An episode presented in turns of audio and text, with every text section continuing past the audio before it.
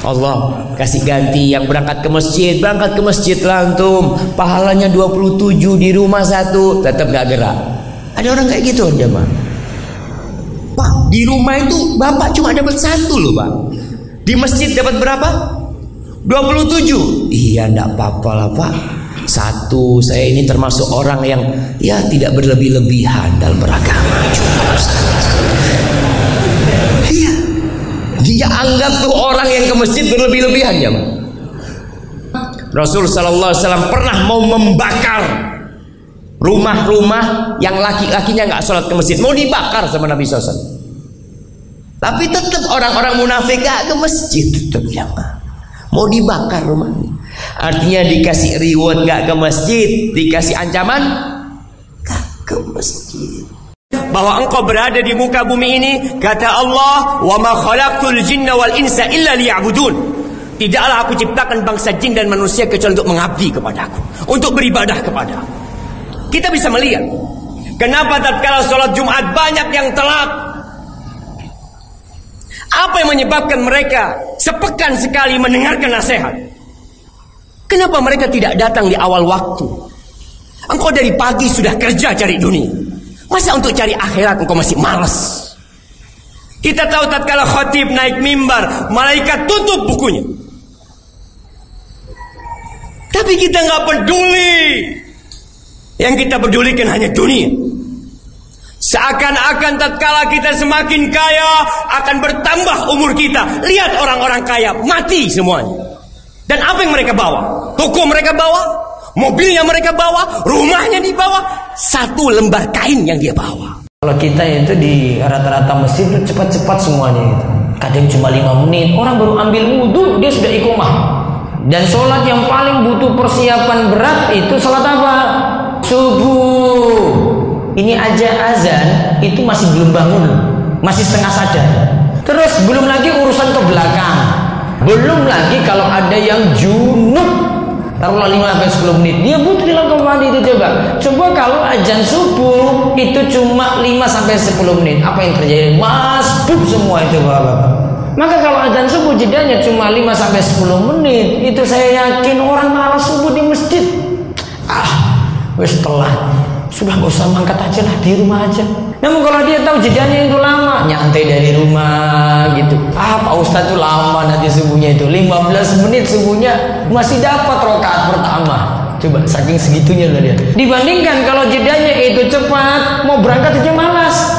Ah paling saya datang nanti ayat akhir ah, sama saja bukan masbuk lagi saya sudah gak dapat jamaah. Dia gak mau berangkat. Maka kalau mau timbang-timbang, bisa subuh itu jedanya 20, 25, 30 menit. Orang enak, mau datang masjid masih bisa sholat sunnah fajar. Sudah junub tadi, sholat sunnah fajar dapat lagi. Terus setelah itu masih ada waktu lagi, masih bisa dia berdoa. Ada waktu lagi, masih bisa dia buka Al-Quran. Maka jadi jadi ibadah yang enak gitu, nggak kesusu, nggak keburu-buru.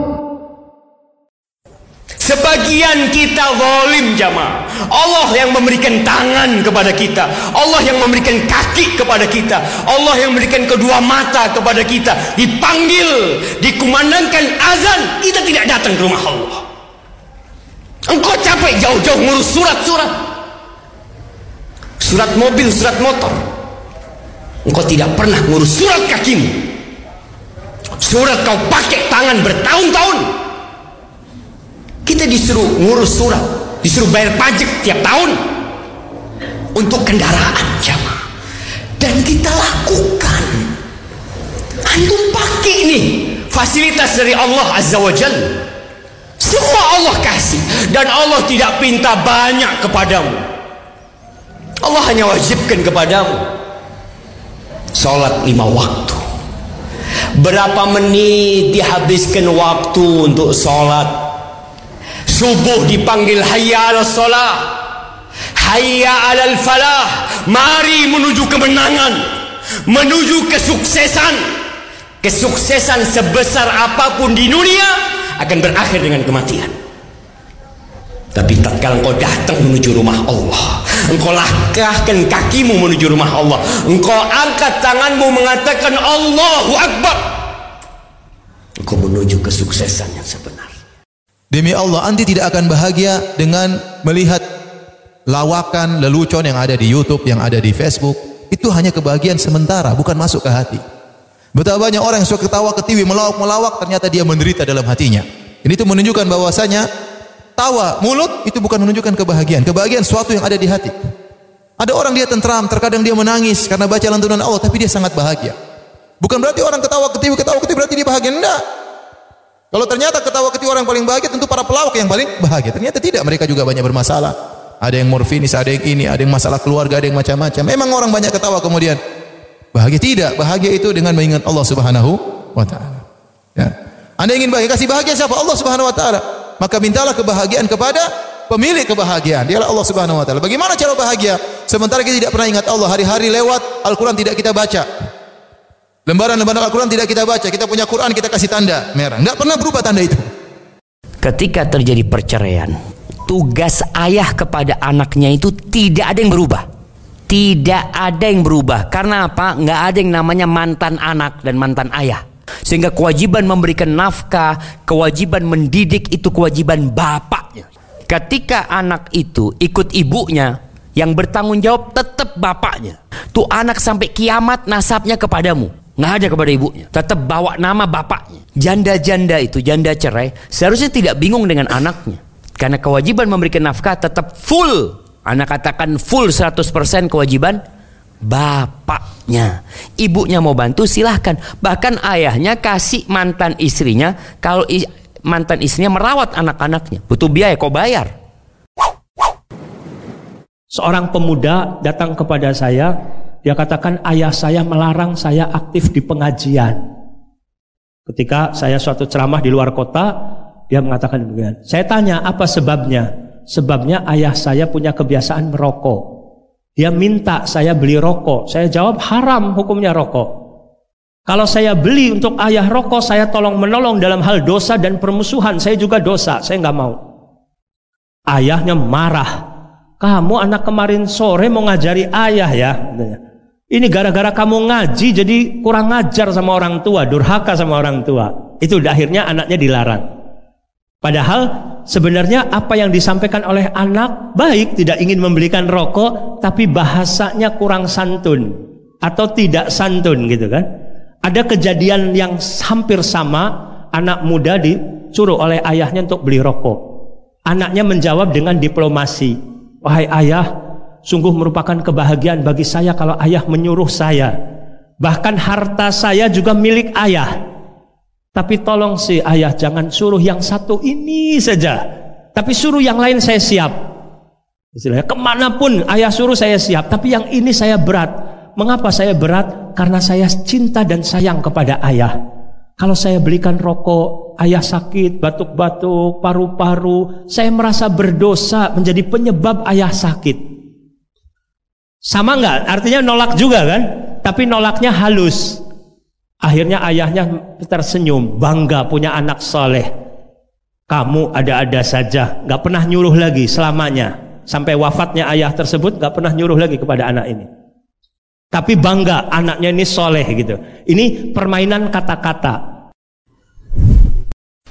Ketika kau punya rezeki, yang pertama kau ingat jangan istrimu, Jangan anakmu. Tanyakan kepada abah sama uminya Umi, umi kepingin apa mi? Alhamdulillah anak punya rezeki. Umi kepingin rumahnya diperbaiki. Perbaiki. Jangan memperbaiki rumahnya sendiri. Rumah orang tuanya nggak diperbaiki. Tanyakan kepada orang tua kita. Dan sekali lagi jangan takut rezekinya berkurang. Mana kasat sadaqatun min mal. Akan berkurang harta itu dengan bersedekah. Dan terkait dengan anak perempuan secara khusus mendapat perhatian lebih dalam dalam syariat kita dan mendapat wasiat yang lebih banyak agar kita perhatikan dengan baik. Sebagaimana yang disabdakan oleh Rasulullah SAW, "Man min hadhil banati bi syai'in kunna lahu sitran minan nar." Ya, yang artinya barang siapa diuji oleh Allah Subhanahu wa taala dengan memiliki anak-anak perempuan ya satu kayak dua apa tiga atau lebih dari itu maka uh, mereka dapat menjadi penghalangnya. Kunna lahu sitran. Ya, kunna itu untuk sesuatu yang jamak. Tapi sitran itu mufrad. Artinya nggak harus punya tiga orang anak untuk bisa terhalang dari dari neraka. Satu pun sudah bisa. Yang penting jenis kelaminnya banat, bint, anak perempuan. Ya. Dalam hadis yang lain ini hadisnya riwayat eh, Bukhari dari Ibunda Aisyah. Dalam hadis yang lain yang diriwayatkan oleh sahabat Anas bin Malik, man ala jariyataini. Sekarang dua. Kalau banat itu jamak tiga atau lebih. Dalam hadis ini disebutkan dua. Man ala, ala itu menjadi yang mengayom, yang menafkahi, yang mengurus, yang mengasuh. Jariyah ini dua gadis yang masih kecil-kecil. Jariyah itu untuk anak perempuan yang belum balik, namanya jariyah. Ya, kalau sudah balik namanya mar'ah. Ya. Kalau jariyah itu masih di bawah di bawah balik. Man ala ini hatta tablugha sampai keduanya ini mencapai umur balik. Gak usah sampai mati, sampai balik aja. Tapi diurus benar-benar ya. Jaa yaumal qiyamah ana wa huwa. Nanti pada hari kiamat dia akan datang bersamaku serat ini kata Rasulullah. Dengan mendempetkan antara jari telunjuk dengan jari jari tengahnya. Akan menjadi orang yang dekat dengan Rasulullah SAW ini hadis riwayat Muslim dalam lafaz Imam Tirmidzi dengan sanad yang sahih disebutkan man ala jariyataini dakhalat au dakhaltu ana wa huwa al jannata kahatain. Siapa yang mengurus merawat mengasuh menafkahi kedua anak putrinya yang masih kecil maka dia dan aku akan masuk jannah sedekat ini katanya. Dengan merakatkan kedua jarinya antara telunjuk dengan jari tengahnya dalam riwayat Ibnu Hibban lafadznya adalah man ala ibnataini au thalathan au ukhtaini au thalathan siapa yang mengurus mengayomi menafkahi dua orang putrinya atau tiga orangnya atau dua orang saudarinya perempuan juga. Walaupun dia bukan anak kita tapi memang perempuan ini mendapatkan perhatian lebih dalam syariat kita karena apa? karena mereka ini separuh umat separuh umat ini perempuan Bahkan lebih besar dari jumlah laki-lakinya. Dan mereka yang melahirkan sisanya. Makanya kalau perempuannya ini baik, umat ini akan akan baik. Kalau sudah nggak baik, ya jangan ditanya kayak apa umatnya. Makanya kebanyakan penghuni nar juga adalah kaum kaum wanita. Sabda Rasulullah SAW, Inni ra'aitu kunna akthar ahlin nar. Ya. Dalam riwayat lain, fa inna akthar kunna hatabu jahannam. Aku melihat kalian wahai kaum wanita ini adalah penghuni neraka yang mayoritas. Yang mayoritas penghuni neraka adalah wa, wanita. Ya. Ini menunjukkan betapa apa namanya sentralnya peran seorang wanita. Kalau dia ini baik, insya Allah umat ini akan baik. Kalau sudah rusak, ya umatnya akan rusak. Dalam Ibnu Hibban mengatakan siapa yang mengurus kedua orang putrinya atau tiga atau dua orang saudarinya atau tiga hatta yadni au yamut sampai uh, au yamut sampai dia ini berpisah atau dia meninggal yang ngurus ini meninggal au yamutu anhunna kuntu ana wa huwa fil jannati kahatain wa asyara bi isba'ihi sababah wallati taliha. Maka nanti di jannah dia akan bersamaku sedekat ini dengan me merakatkan antara jari telunjuk dengan jari tengahnya. Tahu anda bahwa Rasulullah mengatakan bahwa Allah menerima sedekah dari salah seorang kalian dan mengembangkannya kama yurabbi ahadukum fuluwahu sama seperti kalian membesarkan dan merawat seekor anak kudanya. Kuda adalah harta yang mahal. Orang merawat harta yang mahal seksama atau cakadul asalan. seksama perhatiannya pasti jelas sampai kata Rasulullah sedekah kalian tadi yang kalian berikan kecil kalian akan dapatkan di sisi Allah nanti di akhirat bagaikan gunung anda pun tidak percaya. Ketika dinyatakan fulan itu milikmu gunung emas itu. Tentu anda pusing. Saya nggak pernah punya gunung emas ya Allah. Allah yang mengembangkannya menjadi gunung emas. Jelas? Rasulullah wasallam pernah bercerita tentang seorang yang dihisap pada hari kiamat nggak punya kebaikan kecuali satu. Apa kebaikan orang ini? Subhanallah jemaah. Kebaikan orang ini dia itu biasa ngutangin orang. Mungkin dia mengkreditkan barang kerjanya. Yudayinun nas. Dia ngutangin orang. Dia ngomong sama pembantunya, kalau engkau mendapatin orang yang nggak bisa bayar, udahlah maafkan. Nggak usah ditagih lagi. Semoga Allah memaafkan kita. Ketika dihisap pada hari kiamat, kebaikannya cuma itu. Apa kata Allah? Nahnu ahaqqu bihi. Kita lebih pantas untuk memaafkan dia. Maafkan dosa-dosanya. Masukkan ke surga. Maka ketika kita subhanallah memaafkan orang-orang yang menzalimin kita, mendoakan dia dengan kebaikan, Apa maksud membaca surah Al-Kahfi pada hari Jumat? Akan diterangkan cahaya antara dia dengan Ka'bah. Ini sudah pernah saya jelaskan. Hadisnya bukan hari Jumat, malam Jumat. Hadis tentang surah Al-Kahfi ada dua.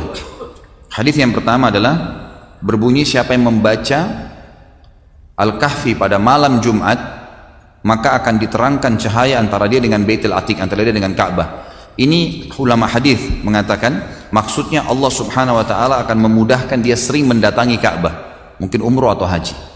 Rutin membaca surah Al-Kahfi. Ini pendapat yang paling kuat, yang paling sering dipegang oleh para ulama.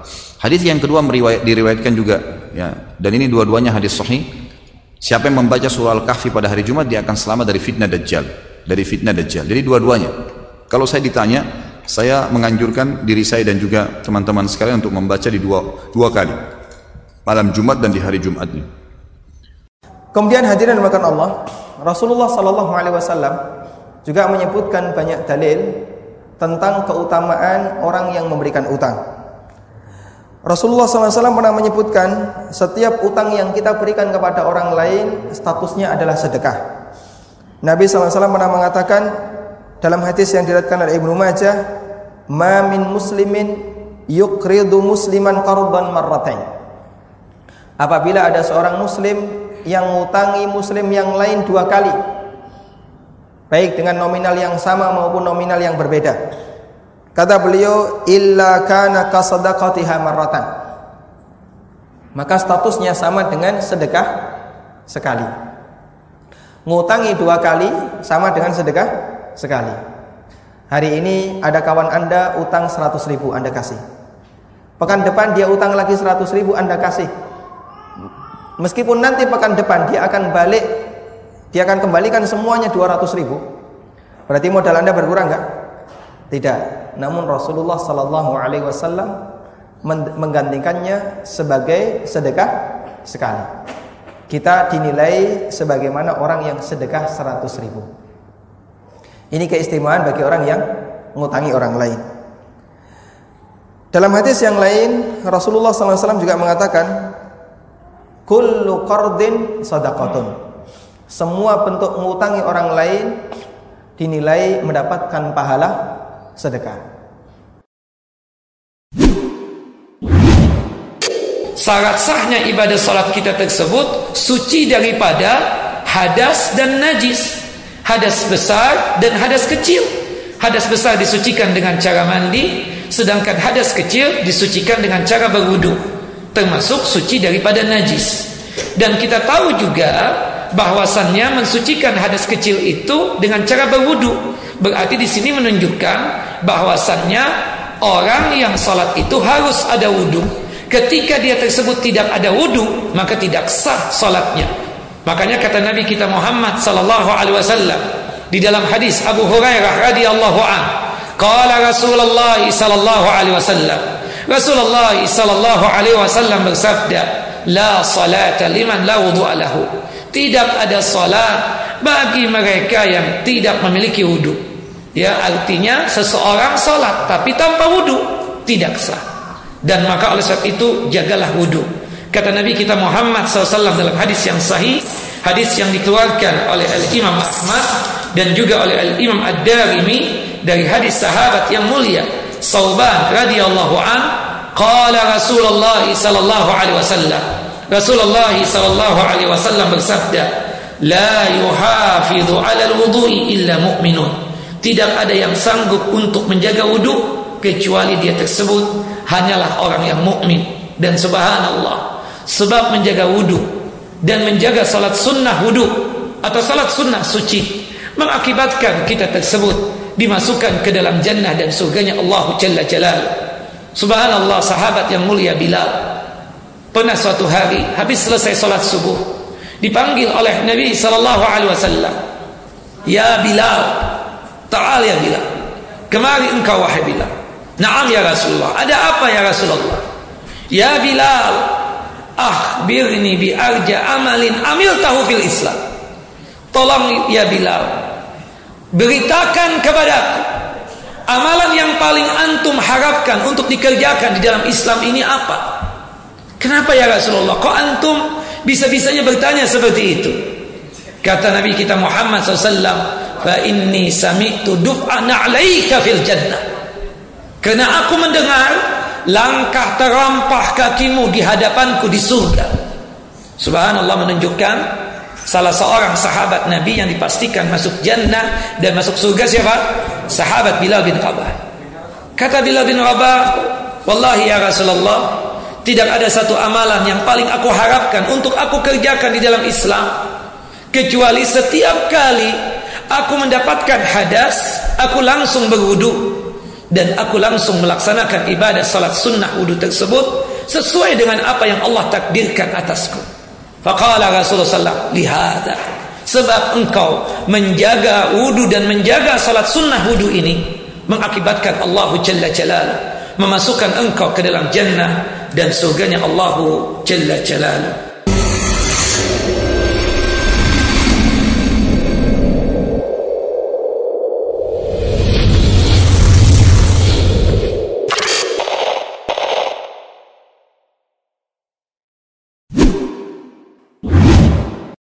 Tiga hari ini setiap bulannya teman-teman sekalian 13, 14, 15 dari bulan Hijriyah itu disunnahkan puasa dan pahalanya luar biasa.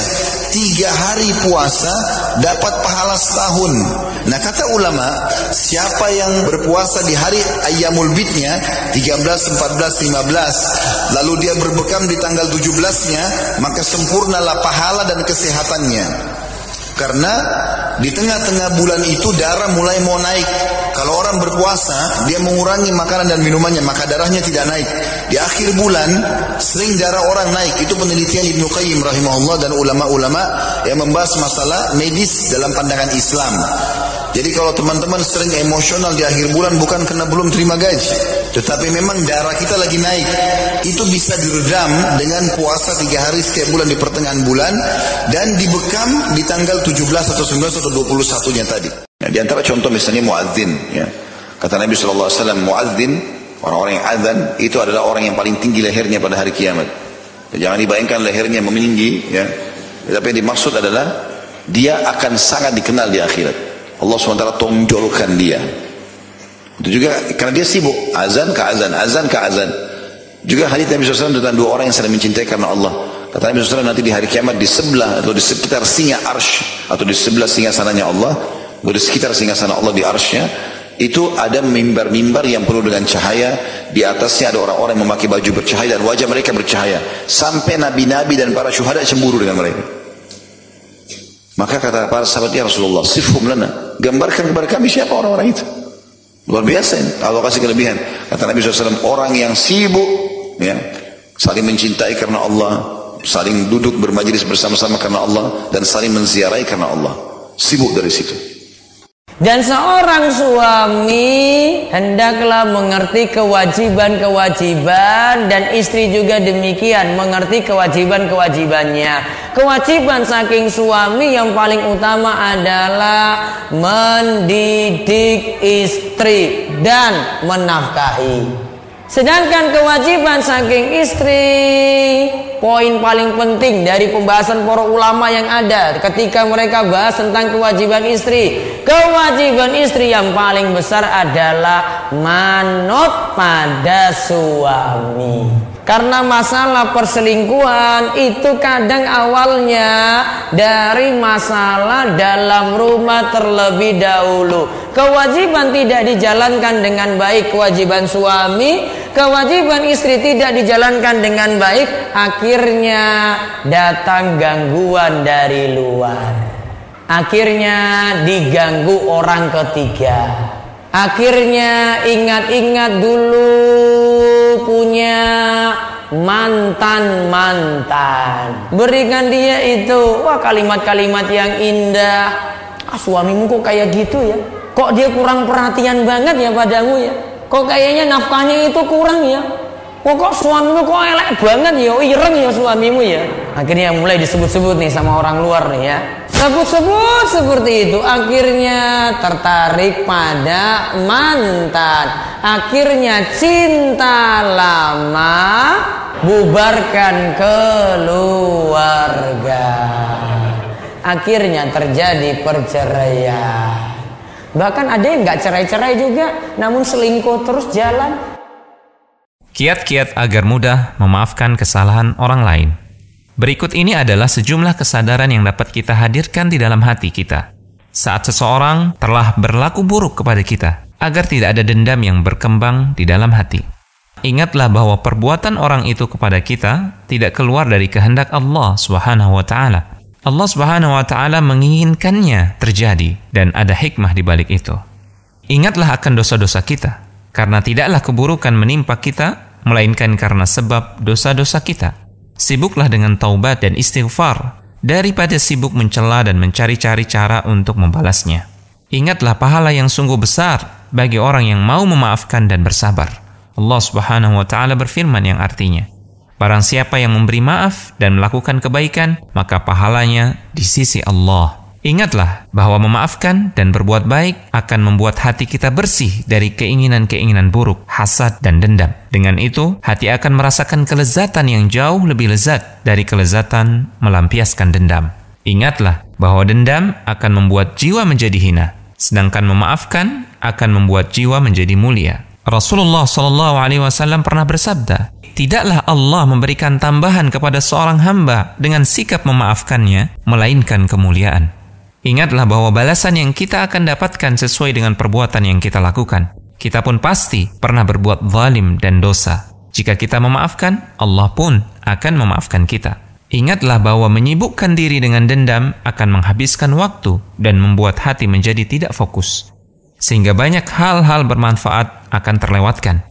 Maka jangan sampai musibah lebih besar justru menimpa kita. Ingatlah bahwa Rasulullah Shallallahu Alaihi Wasallam tidak pernah sekalipun dendam karena urusan pribadinya. Jika itu terjadi pada orang yang paling mulia, maka bagaimana dengan kita? Ingatlah bahwa sabar adalah setengah dari keimanan. Jika kita bersabar, maka itu berarti kita sedang menjaga keimanan kita. Ingatlah bahwa dengan bersabar berarti kita telah mengalahkan dan mengendalikan jiwa kita. Karena jiwa yang tidak dapat kita taklukkan akan mengajak kita kepada kebinasaan. Ingatlah bahwa jika kita bersabar, maka Allah pasti akan menolong kita. Ingatlah jika kita bersabar, maka itu akan menjadi sebab orang yang telah berbuat zalim kepada kita menyesal dengan tindakannya, malu dan bisa jadi malah mencintai kita setelah sebelumnya membenci. Allah Subhanahu wa taala berfirman yang artinya, "Balaslah keburukan itu dengan yang lebih baik." Maka tiba-tiba orang yang tadinya antara kamu dan dia ada permusuhan menjadi seolah-olah seperti teman yang dekat. Ingatlah, bisa jadi jika kita membalas perbuatan buruknya kepada kita, hal itu akan membuatnya semakin bertambah buruk. Ingatlah bahwa orang yang biasa mendendam, ia pasti akan terjerumus pada kezaliman, karena jiwa sulit untuk berbuat adil. Ingatlah bahwa kesabaran itu akan menjadi penggugur dosa kita atau pengangkat derajat kita, dan itu tidak akan kita dapatkan jika kita tidak bersabar dan justru melampiaskan dendam. Ingatlah bahwa sabar dan tidak membalas adalah kebaikan yang akan melahirkan kebaikan yang lain. Dan kebaikan itu akan melahirkan kebaikan lagi dan begitu seterusnya. Karena di antara balasan kebaikan itu adalah kebaikan berikutnya. muslim.org.id Membawa harta kita bersama kita ke kuburan nggak bisa. Tapi kita bisa mengirimkan harta kita lebih dulu nunggu kita di kuburan. Itu bisa. Kalau antum ngomong sama keluarganya, Mas nanti kalau anak mati mobil tolong ya parkir di depan kuburan anak sana, motor parkir di sana, nggak ada yang mau. Tapi antum sebelum meninggal dunia bisa kirim tuh mobil ke kuburan nungguin antum. Ketika antum sedang setelah ditanya oleh mungkar dan nakir akan datang seseorang. Orang yang wajahnya penuh dengan keindahan, pakaiannya indah, aromanya wangi. Lalu antum akan bertanya kepada dia, insya Allah moga kita termasuk yang orang ini jemaah. Orang itu akan bertanya, Man anta? Wajhuka alladhi ya'ti bil khair. Engkau siapa engkau? Wajahmu orang yang bawa kebaikan. Qala ana amaluka salih. Aku amal soleh. Artinya kita bisa bikin tuh amal soleh itu nunggu kita di kuburan. Kisah Ashabul Ukhdud. Bagaimana orang-orang dimasukkan ke dalam Ukhdud. Parit yang penuh dengan api. Salah satunya seorang wanita dengan bayi dalam gendongan dia. Dia disuruh milih dua. Antara beriman dengan sekutu-sekutu, dengan berhala-berhala atau mati dalam kondisi beriman kepada Allah Azza wa Jalla. Sempat dia kasihan sama anaknya. Allah turunkan bantuan. Tuh anak bisa bicara. Mengatakan isbiri ya ummah, sabar bunda. Fa inna azab dunya ahwan min azabil akhirah. Azab dunia ini lebih ringan daripada azab akhirat ya. Maka tolong bersabar. Berjuanglah terus. Engkau akan terus disakiti. Seorang ikhwan kemarin Rabu kemarin kan kita bahas masalah ini nih. Ya mudah-mudahan ikhwan itu datang lagi hari ini. Selesai kajian kita kemarin hari Rabu di sini, selesai saya ke belakang, ada seorang ikhwan yang mendatangi saya dan menceritakan pengalaman pribadinya. Dia mantan pegawai bank yang menyaksikan langsung bagaimana kepala cabangnya yang masih aktif meninggal dunia. Pada waktu itu kepala cabangnya ini ya terlihat sekali sebagai orang yang soleh, suka ya berpuasa Senin Kemis, kemudian juga suka berangkat haji umroh, suka bersedekah, banyak sekali amal solehnya. Masya Allah kelihatan sekali solehnya. Ya banyak amal-amal yang wajib maupun yang sunnah dia kerjakan. Tapi dia sebagai kepala cabang bank riba di Jakarta. Nah ikhwan ini ketemu saya kemarin di belakang, selesai kajian Rabu kemarin menceritakan, saya sudah keluar Pak Ustadz dan kita punya komunitas anti riba. Kami ini ex bankir. Ya, mantan-mantan pegawai bank yang berkumpul dalam suatu komunitas dan kami punya pengajiannya dan minta saya juga untuk mengisi di kajian mereka. Ya. Dan kemudian dia menceritakan bahwa dia menyaksikan pengalaman yang sangat menakutkan. Yaitu ketika meninggal kepala cabang bank nasional, bank konvensional itu. Yaitu dia antarkan sampai ke kuburan. Ini kisah nyata ya, bukan sinetron. Ada nggak orangnya di sini? Hadir nggak sih? Ikhwan itu? Ya, dan saya percaya, insya Allah Insya Allah dia pun berani bersumpah atas nama Allah. Dan dia menyaksikan peristiwa itu bukan hanya dia, tapi juga teman-teman dia yang lain. Barangkali antum sudah pernah membaca ya di sosial media tersebar berita seperti ini. Ini kejadian setahun yang lalu dia simpan, dia simpan, dia tidak diucapkan, takutnya ribah. Saya katakan jangan ceritakan ke orang lain, tapi jangan sebutkan siapa namanya. Kan orang nggak tahu. Kasih tahu aja ini kepala, mantan kepala cabang bank konvensional di Jakarta. Banknya nama apa? Eh, nggak usah kasih tahu lah banknya. Nah kemudian dia menceritakan kemarin di balik hijab ini kemarin uh, Rabu yang lalu bahwa dia mengantarkan sampai ke kuburan. Nah kemudian dikuburkan si mayit. Nggak ada apa-apa. Memang kadang-kadang diperlihatkan oleh Allah, kadang-kadang tidak diperlihatkan adanya siksa kubur itu. Ini salah satu yang diperhatikan, yang dilihatkan oleh Allah kepada para hambanya.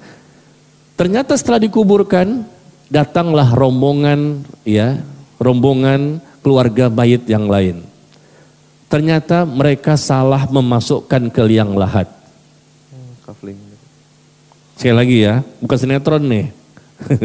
sinetron memang ada seperti ini juga, ngikut-ngikut itu. Iya. Salah memasukkan. Jadi seharusnya dia ini kepala cabang ini di tempat liang lahat yang lain. Tapi salah masuk, miskomunikasi antara mayit dengan mayit. Iya. Miskomunikasi antara mayit dengan mayit. Maksudnya keluarga gitu loh, keluarga mayit. Maka dikuburkan dipendam. Kata keluarga si mayit yang baru datang, oh nggak bisa, kami itu di sini. Kami udah booking, mungkin di bawahnya ada AC-nya atau apa kita nggak tahu. Kami sudah booking di sini, maka kami nggak terima. Silahkan di sana. Oh nggak bisa, kami mintanya di sini karena kami sudah bicara kok. Mungkin ada yang lupa dan lain-lain. Akhirnya terpaksa dibongkar kembali. Ingat, waktunya tidak lama. Setelah ditimbun, mereka mau pulang, datang rombongan kedua. Kata ikhwan ini yang menceritakan kemarin di belakang. Datang rombongan kedua, maka dibongkar lagi. Dibongkar lagi kuburan tersebut. Ini siapa ini? Kuburan siapa? Mantan ya kepala cabang bank konvensional di Jakarta. Digali lagi kuburannya dan ternyata ada sesuatu yang membuat mereka semuanya kaget. Kain kafan sudah hangus jasadnya pun sudah hangus dan papan-papan itu yang menutup itu hangus semuanya. Dalam waktu yang sangat singkat. Dan ini nggak selalu ditunjukkan oleh Allah. Terkadang saja, terkadang ditunjukkan pada tempat tertentu, orang tertentu supaya manusia yakin bahwa ada siksa kubur. Itu ibunya si mayit yang menyaksikan proses seperti itu langsung pingsan. Ibunya pun ada juga di situ. Dan bapak ini yang menceritakan kemarin kepada saya juga menceritakan teman-temannya juga menyaksikan. Ketika dicoba digali kembali mau dipindahkan mayat ke tempat yang lain karena salah liang lahat. Liang lahatnya keliru.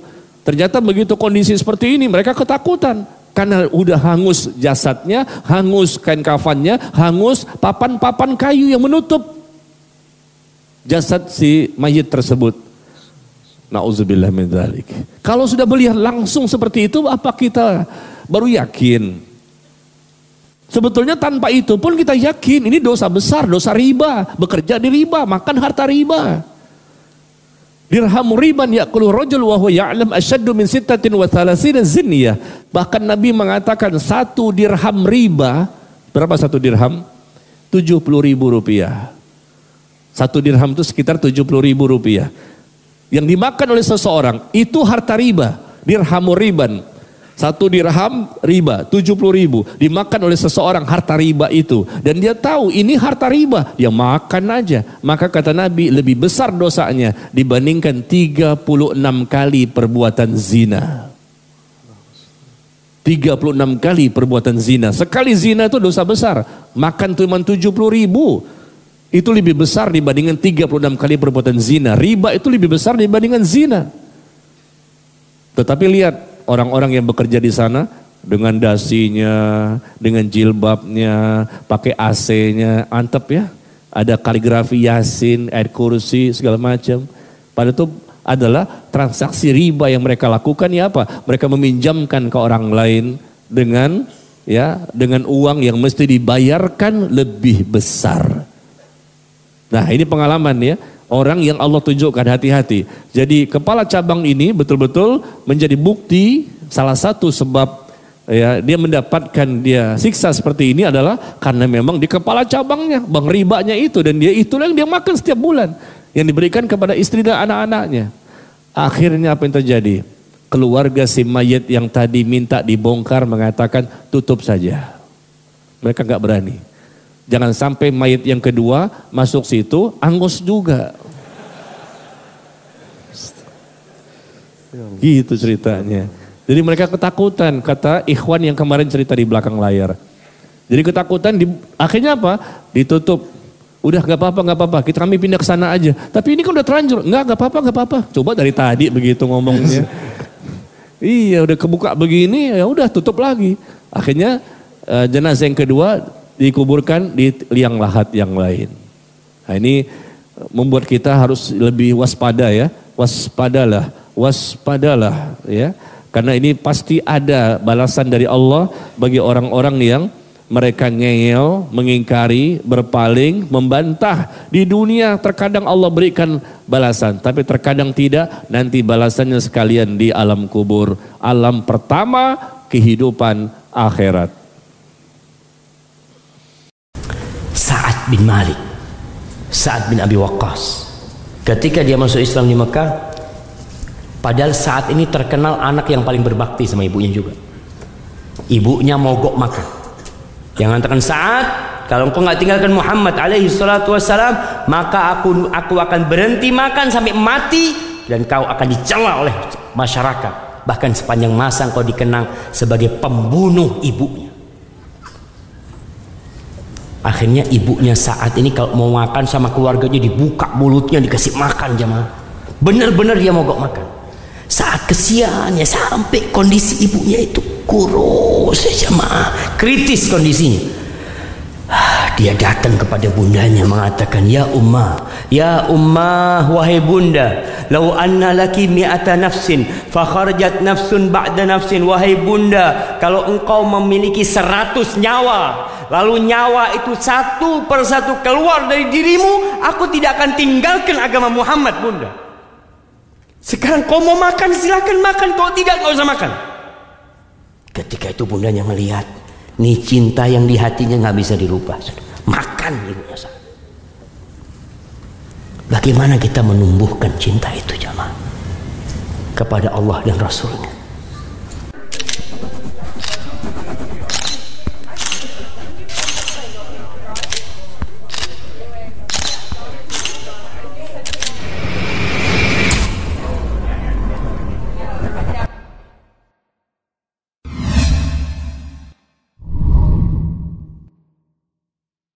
Oleh karena itu, selesai sholat kita baca apa? Astagfirullah. Minta ampun sama Allah SWT. Ketika antum dengar ayat, "Wa man yattaqillah yaj'al lahu makhrajan wa yarzuqhu min haitsu la yahtasib." Barang siapa yang bertakwa kepada Allah, Allah akan kasih solusi buat dia. Dan Allah akan kasih rizki dari arah yang tidak disangka-sangka. Lalu dia mengatakan, Ustaz, anak ini sudah hijrah sudah sholat di masjid, sholat malam, kok rizki masih sempit? Oh, ini suudzon sama Allah. Seakan-akan kok janjinya Allah nggak datang. Jangan. Antum harus terus mengatakan ya Allah, mungkin aku belum pantas mendapatkan ya Allah. Mohon maaf lagi ya Allah. Sampai sebagian ulama mengatakan istighfaruna yahtaju ilal istighfar. Istighfar kita itu perlu istighfar jemaah. Kita udah istighfar, masih perlu istighfar lagi. Karena mungkin istighfar kita belum dari hati. Kita hidup beragam, kita toleransi, kita menghargai non muslim. Mereka mau melaksanakan ibadah mereka silahkan monggo. Jangan sampai ada lagi bom-bom gereja seperti yang terjadi beberapa tahun yang lalu. Nggak ada jam. Islam menghargai mereka beribadah selama mereka tidak memerangi, bertetanggaan dengan mereka. Mereka punya anak, kita ucapkan selamat nggak apa-apa. Antum kasih hadiah kasih oleh-oleh buat anaknya kasih pakaian ini toleransi. Tapi kalau anaknya Tuhan yang lahir nggak. Iya cuman kita katakan enggak. Afwan akidah anak mengatakan Allah itu ahad. Lam yalid walam yulad jelas. Kalau antum yang punya anak anak kasih hadiah. Anak ucapkan selamat. Itu Islam seperti itu. Kemudian ada orang oh nggak toleransi. Anak ingat Baca sejarah sampai hari ini. Siapa sebenarnya yang mengajarkan toleransi kepada dunia? Siapa sebenarnya? Dan siapa yang sebenarnya intoleransi? Ya. Kebutuhan Anda mungkin cuma motor. Tidak mampu ini, ini boleh berhutang. Berhutang tersebut bukan saja pinjam uang beli, bukan. Beli dengan tidak tunai ke orangnya. Ya, lebih mahal tidak ada masalah. Tapi jangan ada persyaratan denda keterlambatan yang merupakan riba. Ya, tidak mesti harus ke leasing Anda dengan leasing, apalagi leasing itu leasing riba. Datangi orangnya langsung dan sampaikan niat Anda ingin membeli dengan cara tidak tunai. Mau nggak dia? Oh, semua orang mau uang cash Ustaz. Sabar. Memang semua orang mau uang cash. Kalau dengan nominal yang sama tentu tidak mau dia. Dengan nominal yang berbeda mau nggak dia? Silakan berpikir. Artinya kalau saya beli barang ini cash biasa harganya umpam, umpamanya 10 juta. Ya, kalau saya beli dengan tidak tunai nyicil 10 juta mau nggak dia? Nggak mau. Beli gimana caranya Ustaz? Tanyakan ke dia, kalau saya beli 12 juta tidak tunai selama 2 tahun gimana? Mau nggak dia? Berpikir yang baik. Mau nggak dia? Bank aja mau apalagi Anda. Lembaga keuangan karena keuntungannya 2 juta ini dan ini suatu hal yang kauniyah, fitrah naluri manusia, ada sebenarnya masa jahiliyah. Sehingga orang-orang jahiliyah mengatakan, ya, Qalu innamal bay'u mithlur riba. Orang-orang jahiliyah mengatakan, agama kalian mengharamkan riba. Bukankah jual beli kalian juga sama dengan riba? Jual beli yang mana dimaksud ini? Jual beli tidak tunai ini. Jual beli tidak tunai biasa lebih mahal memang. Boleh, boleh. Sehingga Allah jawab, wa ahallallahu al-bai'a wa harrama riba. Allah halalkan jual beli dan Allah haramkan riba. Yang jual beli boleh. Walaupun umpamanya hasil akhirnya sama. Coba. Saya anggap ini rumah. Kalau ingin saya beli harga 100 juta, saya nggak punya uang. Saya pinjam ke Bapak A, Pak pinjam Pak 100 juta Pak. Iya Ustaz, tapi kan pertambahan nilai segala segala macam. Ya udah saya bayar 120 deh. Nanti setelah 2 tahun. Diam dia kan gak ada pertambahan lagi. Udah. Ini boleh? Boleh atau tidak? Haram. Riba. Pinjam 100 bayar 102 10 padahal untuk beli rumah kalau saya tawarkan kepada yang punya rumah ini Hah? kalau saya beli rumah anda ini dengan nyicil selama 2 tahun anda kan tadi mau cash 100 kan ya saya beli 120 nyicil selama 2 tahun dan bagi per bulannya sekian mau nggak dia? mungkin mau mungkin tidak agak mau ketika mau halal atau tidak? Halal dengan syarat dia tidak mengatakan Pak kalau terlambat dikenakan denda ya. Kenakan denda dari riba lagi. Tidak ada itu. Lalu bagaimana dia mengamankan haknya? Ini baik nama nanti gampang. Ya. Pertambahan di sini berapa? Jual beli 20 di sini tadi berapa? Sama atau tidak? 20 sama. Tapi yang ini haram. Yang ini halal. Maka Allah mengatakan wa halallahu al-bai' wa harrama riba. Tungkahul mar'atu li arba'ah wanita umumnya dinikahi karena empat poin. Umumnya, lihasabiha, wali jamaliha, wali maliha, wali diniha. Karena keturunan kecantikannya, keturunannya. Jadi ada orang menikah laki-laki karena cantiknya saya. Sudah cantik, mau cerewet, mau nakal, mau apa yang penting nikah. Ini ada banyak laki-laki menikah karena kecantikan. Ada orang karena jalur, jalur keturunan. Oh ini darah biru atau darah merah, darah apalah. Gitu kan. Pokoknya istilah kita biasa di Indonesia, anggaplah darah biru ini yang biasa dibilang. Kemudian ada orang menikah karena kekayaan. Perempuan itu kaya, maka dia nikahi karena hartanya. Dan yang keempat, karena agamanya. Lalu kata Nabi SAW, wasiat untuk semua laki-laki, Fadfar din taribat yadak. Cari yang beragama, maka hidupmu akan tentram. Wasiat jelas. Hukum gadai dalam akad mudorobah. Bolehkah pemodal meminta barang gadai dari mudorib? Jawaban, akad tausikoh bisa kita sisipkan dalam semua akad, termasuk akad gadai. Karena akad ini tidak mempengaruhi kondisi akad. Hanya saja, dalam akad mudorobah dan musyarakah, kerugian tidak boleh ditanggung oleh satu pihak. Kecuali jika pihak kedua teledor atau tidak amanah. Karena itulah, fungsi barang gadai yang diserahkan pihak mudorib kepada sahibul mal ada dua. Satu, Barang gadai sebagai jaminan untuk resiko kerugian. Gadai semacam ini tidak diperbolehkan, karena resiko kerugian tidak boleh ditanggung secara sepihak. Inilah yang bisa kita pahami dari pernyataan Ibnu Qudamah. Jika mudorib disyaratkan harus menyerahkan bertanggungan untuk modal atau aset sebagai risiko kerugian, maka syarat ini batil.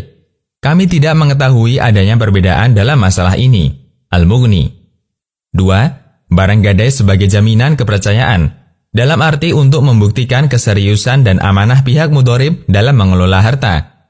Namun jika terjadi resiko kerugian di luar keteledoran mudorib, barang gadai tidak boleh disita oleh sohibul mal. Al-Buhuti dalam Kasyaf Al-Kina mengatakan, tidak sah memberi jaminan untuk akad amanah, seperti wadiah, barang yang disewakan, atau modal musyarakah dan mudorobah. Karena barang ini bukan resiko bagi orang yang memegangnya, sehingga bukan resiko bagi yang menjaminnya. Kecuali jika jaminan itu untuk keteledoran dalam akad amanah, sehingga boleh ada jaminan. Karena ketika teledor, harta menjadi tanggung jawab bagi yang memegangnya. Mirip seperti gosop, kasyaf al-kina. Keterangan ini yang menjadi dasar salah satu pasal dalam Al-Ma'ayir Asy-Syar'iyyah tentang mudorobah. Boleh bagi pemilik modal untuk mengambil jaminan yang selayaknya dari akad mudorobah. Dengan syarat, pemodal tidak akan menyita jaminan ini kecuali jika ada tindakan tidak amanah, keteledoran, atau menyalahi kesepakatan yang dibuat dalam akad mudorobah. Sehingga sekali lagi, fungsi jaminan hanyalah untuk masalah kepercayaan dan menjaga amanah, bukan untuk ganti rugi resiko kegagalan.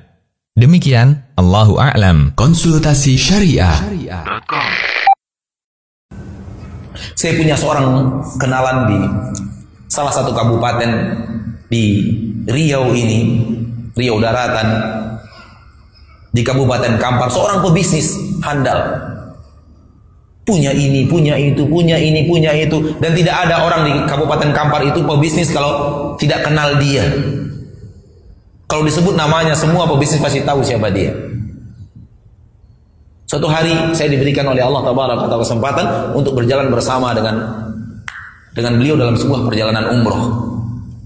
Dan Allah takdirkan satu kamar lagi dengan beliau. Ketika itu saya bertanya sebuah pertanyaan yang pertanyaan yang apa ya? Pertanyaan yang apa adanya, pertanyaan polos. Saya bertanya, Pak, saya tahu Bapak itu pebisnis handal. Saya mau tanya sekarang, Pak. Maafkan pertanyaan saya. Saya mau bertanya, apa kunci rahasia kunci kesuksesan bisnis Bapak? Biasanya rahasia-rahasia itu kan nggak mau orang tunjukkan, Pak. Rahasia bumbu dapur gitu kan rahasia ini dan orang nggak mau tunjukkan. Itu yang saya tanya. Makanya saya katakan pertanyaan konyol, polos. Apa rahasia? Apa rahasia kunci kesuksesan? Kun, eh, rahasia daripada kunci kesuksesan bisnis bapak. Mungkin karena beliau melihat kita bukan pebisnis, nggak ada tampang pebisnis, dikasih tahu. Kalau pebisnis juga mungkin dia mau kasih tahu mungkin ya. Kita hanya penceramah gitu. Maka dia kasih tahu. Tahu antum apa jawaban mereka? Jawaban bapak itu dia mengatakan kunci bisnis rahasia suksesnya cuma satu, Ustaz. Jujur. Jujur. Itulah kunci kesuksesan. Saya dari awal berbisnis tidak akan mau membuat dua faktur penjualan, gak akan mau. Dan saya tidak akan mau merubah-rubah angka dari penjualan tersebut. Saya tidak akan mau. Dari dulu dari awal ini saya pegang teguh. Kalau anda beli dari saya 100 ribu, saya tulis 100 ribu. Tidak akan saya naikkan angkanya berapapun mereka meminta.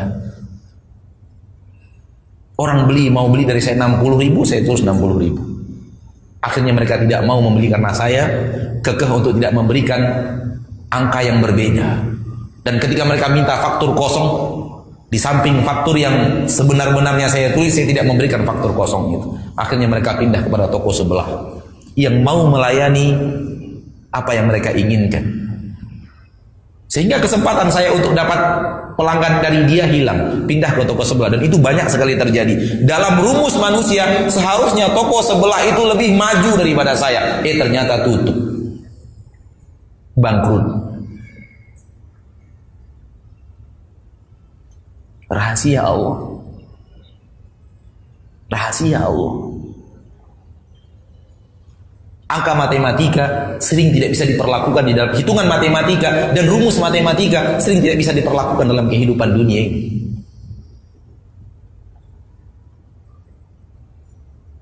Allah yang mengatur segala-galanya. Seharusnya dia maju. Setiap saya menolak orang pindah ke sebelah. Hampir dagangan kami hampir sama dengan dagangan dia. Tapi kenapa dia yang tutup dan bangkrut dan Allah membuat saya bertahan?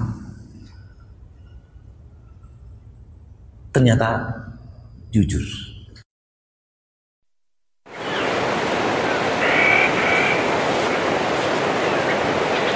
Salah satu kunci sukses kita di dalam dunia ilmu adalah mengikuti metode belajarnya para ulama, metode belajar para wali-wali Allah. Hadirin yang dirahmati oleh Allah, kenapa mereka selalu di atas kita dan kita selalu di bawah mereka? Kenapa kualitas iman dan takwa mereka luar biasa? Dan kita nggak pernah bisa ngejar mereka? Padahal kalau pakai logika seharusnya orang yang bisa mengumpulkan ribuan hadis hanya modal dua jempol itu kualitasnya akan lebih bagus daripada orang yang harus jalan kaki satu bulan dapetin satu hadis. Kan lebih efisien lebih cepat. Tapi kenapa kualitas mereka lebih bagus kata ulama pengisi masjid Nabawi Syekh Muhammad bin Muhammad Al-Mukhtar Shinqiti beliau mengatakan keberkahan hadirin keberkahan keberkahan ilmu itu yang beda. Satu hadis tapi berkah itu lebih baik daripada ribuan hadis kurang berkah. Keberkahan. Makanya kata Syekh Hashim Kiti yang harus diincar oleh para penuntut ilmu orang yang datang ke kajian orang yang mengejar majelis Ustadz A, Ustadz B, Ustadz C, Ustadz D bukan hanya mencari ilmu tapi mencari keberkahan ilmu mencari ilmu yang bermanfaat Makanya Nabi nggak pernah meminta ilmu aja. Yang Nabi minta apa? Allahumma inni as'aluka ilman nafi'a. Ilmu yang bermanfaat. Bukan sekedar ilmu yang banyak. Nabi nggak minta ilmu yang banyak. Semata. Nabi minta ilmu yang berkah, ilmu yang bermanfaat. Lalu Nabi meminta perlindungan kepada Allah. Wa'udzubika min ilmin la yanfa. Dan aku berlindung kepada Allah dari ilmu yang tidak bermanfaat. Hadirin yang dirahmati oleh Allah dan salah satu cara mendapatkan keberkahan ilmu adalah usaha, upaya, effort yang sungguh-sungguh karena semakin kita jungkir balik mendapatkan sesuatu sesuatu itu semakin bernilai di dalam sanubari kita dan hadirin yang dirahmati oleh Allah Subhanahu wa taala catat baik-baik kita sekarang itu berada di sebuah masa di mana ilmu itu dibuka oleh Allah. Ilmu itu dibuka.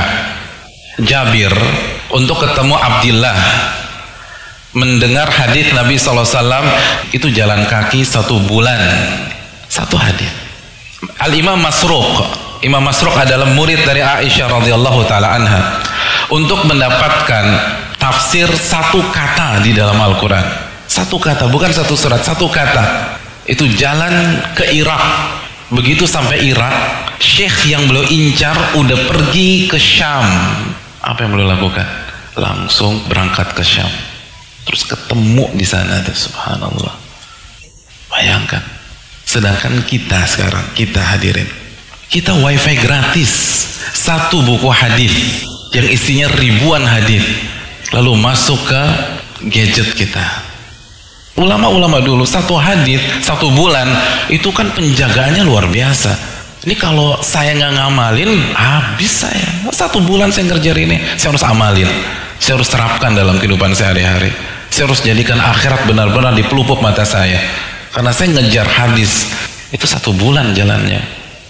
Ini salah satu penjelasan bagaimana ilmu di masa mereka itu berkahnya luar biasa. Karena mereka kejar, mereka berupaya, mereka benar-benar kerja keras buat ilmu. Masya Allah. 120 miliar. Pernah antum melihat uang 120 miliar? Lihat, lihat. Bukan punya, punya nggak mungkin punya gitu. Lihat pernah 120 miliar. Hah? Beliau menginfakkan hartanya 120 miliar. Udah habis uangnya? Belum habis juga. Iya, sebelumnya kan kita sudah cerita berapa yang beliau sedekahkan? Hah? Ya, tadinya beliau sudah sedekah ini, sedekah ini, sedekah ini, sedekah ini, banyak sekali sedekahnya. Apa kuncinya? Apa kunci sedekah? Apa kunci membuat berhasilnya Abdurrahman bin Auf di dunia dan akhirat beliau? Apa kuncinya? Hah? Sedekah. Yang kedua, menikah. Ketiga, Doa dari Nabi Muhammad wasallam. Ini kunci keberhasilan dalam seseorang berbisnis. Ya, jadi Pak Ustadz saya sudah punya istri tapi belum berhasil juga bisnis saya. Apa solusinya kira-kira? Apa solusinya? Nikah satu lagi. Loh, saya punya dalil, punya asar. Anak itu rezeki atau tidak? Rezeki kan? Anak itu rezeki. Ketika Ibrahim alaihissalatu wassalam menikahi Sarah, ya puluhan tahun Allah belum memberikan rezeki kepada beliau seorang anak. Kemudian Sarah memberikan izin kepada suaminya memberikan budaknya untuk dinikahi oleh Ibrahim alaihissalam bernama Hajar. Setelah beberapa lama beliau menikahi Hajar, Allah memberikan rezeki. Anak siapa? Ismail. Dan Sarah juga Allah berikan rezeki lahir anak bernama siapa? Ishak. Iya, ini asbab dengan yang Allah memberikan rezeki. Jadi yang belum menikah kalau bisnisnya nggak berhasil berhasil segera menikah. Iya, yang sudah menikah ya kalau eh, apa kalau dia belum menikah tapi juga bisnis sudah berhasil, insya Allah setelah menikah lebih berhasil lagi. Ya, kemudian kedua apa? Banyak sedekah. Ini sedekah adalah kunci daripada kunci keberhasilan seseorang dalam berbisnis. Yang ketiga apa? Minta doa dari orang tua. Ya, Rasulullah kan sudah wafat. Doa yang paling penting itu doa orang tua. Ya, antum telepon orang tua, antum minta, wahai ayah, wahai umi, doakan saya sedang berbisnis ini, tolong doakan saya supaya bisnis saya laku. Insya Allah, doa orang tua itu doa yang tulus dan tidak ada hijab di antara Allah dengan doa orang tua. Makanya ketika orang tua antum masih hidup jangan bosan-bosan minta doa dari dia untuk keberkahan dalam usaha kita, keberkahan dalam waktu kita, keberkahan dalam hidup kita. Ya, jangan sampai nanti ketika orang tua kita sudah meninggal baru kita menyesal. Dan subhanallah, coba antum melihat banyak orang-orang yang berbisnis berhasil di antara sebab utamanya adalah doa orang tua di balik itu semuanya. Silakan antum tanya. Silakan antum tanya siapa orang yang dia berhasil berbisnis itu tidak jauh dari doa orang tua. Makanya semampu mungkin apa yang antum punya, jangan pelit-pelit sama orang tua. Apa yang antum punya antum berikan yang terbaik untuk orang tua antum. Ya, di malam hari dia berdoa kepada Allah Subhanahu wa taala. Ini sebab kesuksesan, keberhasilan seseorang dalam mencari rezeki. Jadi dia jangan hanya sebatas hanya mengatur, memanage bagaimana dagangnya, memanage bagaimana bisnisnya. Betul, ini salah satu sebab, tetapi ini bukan sebab di antara sebab yang paling utama. Betul ya? Abdurrahman bin berusaha, beliau cari pasar di mana pasar, tapi ini bukan sebab yang paling utama. Ya, ini kekuatan yang datang dari kita. Tetapi ketika kekuatan itu tidak datang dari Allah, maka sebesar apa pun yang kita cari tidak akan pernah akan kita dapatkan. Ya, jadi seorang pedagang muslim, seorang pedagang yang ngerti agama, dia bungkus dagangannya itu dengan agama pula. Dengan doa, ya, dengan sedekah, dengan melakukan amalan-amalan yang kita sebutkan tadi. Mafhum ya? Laki-laki itu pemimpin ya, di dalam rumah tangga. Jangan pernah alihkan kepemimpinan itu kepada istri. Ingat dalam rumah tangga teman-teman kita cintai istri kita, kita sayangi dia, tapi jangan kasih keputusan di tangannya. Karena Allah memang menyuruh kita yang ambil keputusan. Pemimpin cuma bisa satu. Kenapa presiden cuma satu? Kenapa raja cuma satu? Karena memang satu orang cukup pemimpin. Tidak bisa dua. Kalau ada dualisme jadi masalah pemimpinan itu. Seperti itulah supaya keputusan ada di tangan dia gitu. Seperti itulah. Dan ini harus di tangan laki-laki dalam rumah tangga, tidak boleh perempuan. Harusnya laki-laki. Bagaimana kita tentukan keputusan? Istri boleh berikan masukan, tapi keputusan final di tangan kita. Makanya semua perhatikan, laki-laki ini diperintahkan untuk sholat berjamaah di masjid. Bukan sendiri-sendiri. Semuanya berjamaah di masjid. Dan 27 keutamaannya perhatikan 27. Orang kalau dia cara berpikirnya waras, akalnya waras, mesti milih yang mana? Satu atau 27? 27. Ya, ilustrasinya gampang. Kerja di pabrik ini gajinya umpamanya 27 juta, di pabrik yang lain 1 juta. Dipilih yang mana? 27 juta atau yang 1 juta? Kalau orang milih yang 1 juta, akalnya waras atau tidak? Jangan anggap remeh itu. Apa kata Nabi SAW? Aku memenuhi hajat satu saudaraku muslim. Satu saja. Antar dia ke pasar, tunjukin dia ke satu tempat, uh, lihatkan dia rumah yang dia mau beli, kendaraan dia mau diperbaiki, segala macam. Kata Nabi SAW, aku memenuhi hajat satu saja saudaraku muslim. Lebih aku cintai daripada aku beriktikaf satu bulan di masjid ini. Ditunjuklah masjid beliau alaihissalatu wassalam. Beliau tunjuk masjid beliau. Itikaf di Masjid Nabawi teman-teman artinya mengikat diri lima waktu sholat selain juga sholat-sholat sunnah duhanya, sholat tahiyat masjid, sholat udu, sholat sahajudnya semua ini itikaf mengikat diri. Pahalanya satu kali sholat seribu. Kalau berjamaah dikali, dikali 25 kali lipat. Diangkat 27 derajat gitu kan. Sebulan itu luar biasa. Kalau sehari saja kita punya satu pahala sholat wajib seribu di Masjid Nabawi berarti kita punya lima ribu pahala subuh, duhur, asar, maghrib, isya. Kalau sendirian kalau berjamaah dikali 25 kali lipat. Dikali sebulan itu itu luar biasa pahalanya. Antum kalau merasa dia zalim antum sebut nama orang-orang yang mendolimin antum. Antum minta sama Allah Azza wa Jal fa innahu laysa bainahu wa bainallahi hijab jemaah nggak ada hijab jemaah. Doa orang yang didolim kepada Allah Azza wa Jal doa itu diangkat melewati angan. Lalu akan dikatakan la ansurannak. Kata Allah aku akan tolong engkau walau ba'dahi walaupun waktunya mungkin nggak langsung. Seperti kejadian Nabi alaihissalatu bersama orang-orang Quraisy bersama Abu Jahal. Nggak langsung pada waktu itu Allah mengatakan Inna Allah yahkumu bainahum Fima hum fihi yakhtalifun.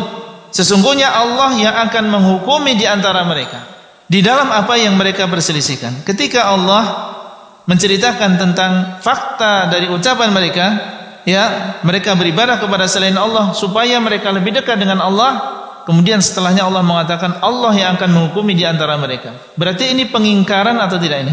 Pengingkaran Allah akan menjelaskan mana yang benar di antara mereka. Apakah benar cara orang-orang musyrikin itulah yang bisa mendekatkan diri kepada Allah? Maksudnya baik, tetapi dengan cara berdoa kepada selain Allah. Apakah benar itu yang akan mendekatkan diri mereka kepada Allah? Allah yang akan memutuskan dan akan menghukumi di antara mereka. Kemudian Allah mengatakan, Inna Allah la yahdi man huwa kafar. Sesungguhnya Allah tidak akan memberikan petunjuk kepada orang yang berdusta lagi kufur. Nggak bisa saudaraku mengucapkan selamat Natal kepada orang Nasrani sama mengatakan selamat Allah punya anak. Bagaimana bisa anda berani ya, mengatakan Allah punya anak? Itu kalimat yang sangat berat, ya kan gitu. Tidak boleh Allah Subhanahu wa taala itu la syarikalah, tidak ada sekutu baginya. Lam yalid wa lam yulad, tidak ada tidak beranak dan tidak diperanakan. Kalau anda menjaga hubungan dengan orang non muslim, orang Nasrani dengan berteman, bertetangga, partner bisnis, kan gitu. Orang tua kita yang kafir kita silaturahim tetap berbakti padanya, kerabat-kerabat yang masih non muslim kita silaturahim, jenguk kalau sakit, membantu orang miskin mereka, boleh saja. Tidak ada yang larang dalam Islam itu. Tapi jangan sama sekali berhubungan dengan masalah keyakinan dan ibadah mereka. Nggak boleh memang dalam masalah ibadah. Latih diri kita untuk banyak senyum. Latih diri kita untuk banyak senyum ya. Jangan semakin panjang jenggot semakin sangar. Ya. Tapi semakin panjang jenggot semakin manis ya. Karena itulah sunnah Nabi Wasallam. Terlalu banyak hadis yang menunjukkan bahwa Nabi Shallallahu Alaihi Wasallam adalah orang yang paling suka tersenyum. Contohnya dari Jarir bin Abdullah Al-Bajali radhiyallahu anhu, beliau berkata, "Ma ra'ani Rasulullah sallallahu alaihi wasallam mundu aslamtu illa tabassama fi wajhi." Tidaklah Rasulullah SAW melihatku sejak aku masuk Islam. Kalau saya ketemu Nabi, pasti pas pas, pas, pas begitu pas-pasan dengan papasan dengan wajah Nabi, pasti Nabi tersenyum di hadapan wajahku. Hadis riwayat Al Imam Al Bukhari. Menunjukkan Nabi selalu tersenyum karena ketemu pasti tersenyum. Setiap ketemu pasti tersenyum. Bukan tersenyum nggak ada orang nggak ya? Kenapa antum susah senyum? Kecuali pasti ada masalah di hati antum, pasti ada masalah. Enggak mungkin tidak, pasti ada masalah. Entah antum ujub, entah antum angkuh, entah antum merendahkan orang di hadapan antum sehingga antum merasa seakan-akan senyum saya mahal kalau mau saya kasih sama dia. Ya subhanallah, apa susahnya? Sebagian orang merasa dia hanya bisa berwibawa, diakui oleh orang, dianggap oleh orang kalau dia kerjanya mukanya abus, marah-marah, mukanya sangar, baru orang bisa segan sama dia. Nabi SAW orang yang paling disegani. Sementara dia juga orang yang paling mudah apa? Tersenyum. Yang paling murah senyum. Ya. Jadi nggak ada masalah untuk ngobrol senyuman ya. Apa susahnya? Jadi artinya selalu kita melakukan hal-hal yang positif sehingga perbuatan itu kalau setan pun mau goda, dia mau berusaha kita berhentikan. Tapi kalau tidak bisa, misal antum mau dulu di majelis ilmu seperti ini, setan awalnya memberatkan, blok M jauh, macet, nggak usah datang. Tapi karena antum melawan, enggak, saya mau datang pengajian, mau nambah keimanan. Dia enggak bisa buat apa-apa kan? Enggak mungkin ban motor antum dikempesin sama syaitan. Atau dia ambil bensinnya supaya enggak bisa jalan, enggak. Nah pada saat kita sudah melakukan itu, syaitan enggak bisa buat apa-apa. Karena sudah program positif kan. Paling dia coba selipkan mungkin sedikit ngantuk, menghayal, mungkin apa ada kalau dia bisa selipin riak supaya dianggap orang hadir mungkin tapi yang lain sudah tidak bisa, dia nggak bisa berhentikan. Dosa yang lebih besar dari riba. Tahukah Anda berapa besar dosa riba? Rasulullah Shallallahu Alaihi Wasallam pernah bersabda yang artinya, satu dirham yang dimakan oleh seseorang dari transaksi riba, sedangkan dia mengetahui lebih besar dosanya daripada melakukan perbuatan zina sebanyak 36 kali. Subhanallah, ternyata dosa riba lebih berat dari dosa zina 36 kali lipat. Padahal dosa zina besar di sisi Allah Subhanahu wa taala. Banyak di antara kita yang lari dari riba. Ini adalah kebaikan dan menunjukkan ketakwaan hati dan keimanan. Namun terkadang kita masih jatuh kepada dosa yang lebih berat dari riba. Tahukah Anda apa yang lebih berat dari riba? Rasulullah Shallallahu alaihi wasallam pernah bersabda yang artinya, riba memiliki 72 pintu. Yang paling rendah seperti menzinahi ibu kandung dan sesungguhnya riba yang paling riba adalah merusak kehormatan saudara. Perhatikanlah ini, wahai saudaraku. Berapa banyak orang yang asik membicarakan aib saudaranya, baik di majelis ataupun di media-media sosial. Ini adalah musibah yang menimpa agama seseorang. Karena perbuatan tersebut bisa merusak amalnya, bahkan mencukur agamanya. Karena perbuatan tersebut merusak hubungannya dengan sesama muslim. Nabi Shallallahu Alaihi Wasallam pernah bersabda yang artinya, Maukah aku kabarkan kepada kalian yang lebih baik daripada derajat puasa, salat, dan sedekah? Para sahabat berkata, tentu wahai Rasulullah. Kemudian beliau bersabda, baiknya hubungan di antara sesama, karena rusaknya hubungan di antara sesama mengikis habis agama. Rusaknya hubungan di antara sesama adalah mengikis, dan bukanlah yang aku maksudkan mengikis habis rambut, akan tetapi mengikis habis agama.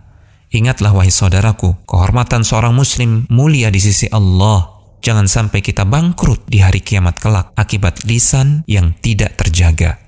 muslim.org.id Masyarakat kita, na'udzubillah min dari kalau bicara LGBT. Oh, televisi kita itu, tayangan-tayangan di televisi itu mendukung LGBT. Banyak acara-acara. Antum tahu yang namanya ada acara yang ditonton sama anak-anak kecil. Upin Ipin. Tahu sama Upin Ipin? Di situ ada satu LGBT. Ada satu. Mereka ingin menampakkan kalau orang ini nggak apa-apa di masyarakat kita. Itu biasa. Anak kita dibikin kayak gitu ya. Nauzubillah min Mulai ditumbuhkan bahwasanya ada jenis ketiga. Kalau bahasa Arabnya sering disebut al-jinsus thalith kelamin ketiga. Maka kita yang harus mempersiapkan diri. Karena program musuh-musuh Islam untuk merusak Islam sudah sampai. Terhindar dari berbagai macam fitnah. Ya fitnah itu banyak dan gak akan berhenti. Fitnah syahwat dan fitnah syubuhat. Terus. Makanya kita harus terus menuntut ilmu syar'i. Jangan tinggal antum belajar Quran dan sunnah menurut pemahaman para sahabat. Dan antum juga belajar kepada orang yang betul-betul kita tahu akidahnya manhajnya. Banyak sekarang orang belajar nggak jelas. Ustadznya siapa nggak jelas? Yang ngajarkan, yang tahu pokoknya ya pernah muncul di YouTube ya dipanggil suruh ngisi. Atau kata orang bagus, bukan kata orang. Antum tahu dulu saat ini, benar nggak akidahnya, benar nggak manhajnya, benar nggak cara beragamanya dia harus tahu. Sebab dikatakan oleh Muhammad bin Sirin wafat tahun 110 Hijriah. Di dalam muqaddimah Sahih Muslim. Kalau antum punya Sahih Muslim, di muqaddimahnya ada. Imam Ibn Sirin mengatakan, "Inna hadzal ilma dinun, fanzuru amman ta'khuduna dinakum." Ilmu ini agama, bukan main-main. Ilmu ini agama. Kamu lihat kepada siapa kamu belajar. Kepada siapa kamu menuntut ilmu? Harus jelas. Jangan sembarangan orang. Nanti apa? Yang terkena apa? Syubhat. Kalau sudah kena syubhat, sesat. Karena syubhat itu menyesatkan. Meskipun banyak ilmunya, sesat. Syubhat. Atau meskipun dia hafal Quran. Saya mau tanya kepada antum, Khawarij itu rata-rata hafal Quran atau tidak? Khawarij, tapi nggak melewati tenggorokan mereka. Karena mereka nggak mengikuti para sahabat, syubhat di kepalanya mengatakan hukum itu milik Allah. Penguasa yang nggak berhukum Allah harus diperangi kafir. Itu syubhatnya khawarij. Dibawakan ayat, tapi pemahamannya menurut siapa? Menurut rokyu mereka. Sampai dibacakan kepada Ali bin Abi Thalib, "Inil hukmu illa lillah." Hukum itu milik Allah. Apa kata Ali? Kalimatu haqqin urida biha batil. Kalimat yang itu benar, ayat Allah. Tapi dia inginkan kebatilan. Makanya hati-hati antum belajar. Jadi untuk menepis fitnah-fitnah syubhat syahwat, antum belajar kepada orang yang berilmu. Menguasai Quran, menguasai sunnah, antum tahu dia cara beragamanya, antum tahu akhlaknya. Antum belajar baru. Dulu para ulama salaf ketika mau belajar, tahu dulu ini orang belajarnya di mana? Dia paham nggak agama ini? Akhlaknya bagaimana? Tahu. Gimana sholatnya? Baru belajar. Kalau sekarang enggak. Kata orang, kata orang, kata YouTube, kata Google. Ya. Ustadznya Ustadz Google. Ini orang bodoh yang seperti ini. Kalau orang yang penuntut ilmu, dia tahu dulu siapa orang yang dia belajar itu. Supaya apa? Dia nggak sesat. Bukan mustahil orang banyak disesatkan. Saya mau tanya kepada antum. Sekarang banyak ini di Indonesia ini. Ini antum jawab dengan jujur, jujur. Banyak umat ini yang sesat karena faktor siapanya? Ustadznya, kiainya, tokoh-tokoh agama menyesatkan manusia. Iya atau tidak? Iya. Menyesatkan. Karena apa? Karena pemahaman dia yang sesat, antum ikut belajar sesat. Ini nyata loh, ini waki kenyataan. Ada orang nggak nggak tahu agama sama sekali. Hatta Allah nggak tahu. Beliau udah ikut sama kiai ini atau ustadz ini bukan setahun dua tahun, tapi nggak diajarkan kebenaran oleh dia, nggak dijelaskan. Makanya antum belajar dengan benar supaya paham. Baca kitab-kitab para ulama salaf.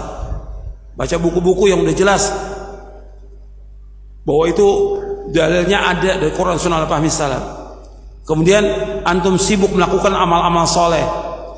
Dan terus berdoa kepada Allah agar terhindar dari berbagai macam fitnah. Insya Allah akan selamat termasuk racun itu al-kalam ngomong ada orang itu di, di apa ya dikasih balak suka ngomong suka bicara terus apa penawarnya zikrullah sering berzikir jadi antum kepingin ngomong, ahsan zikir.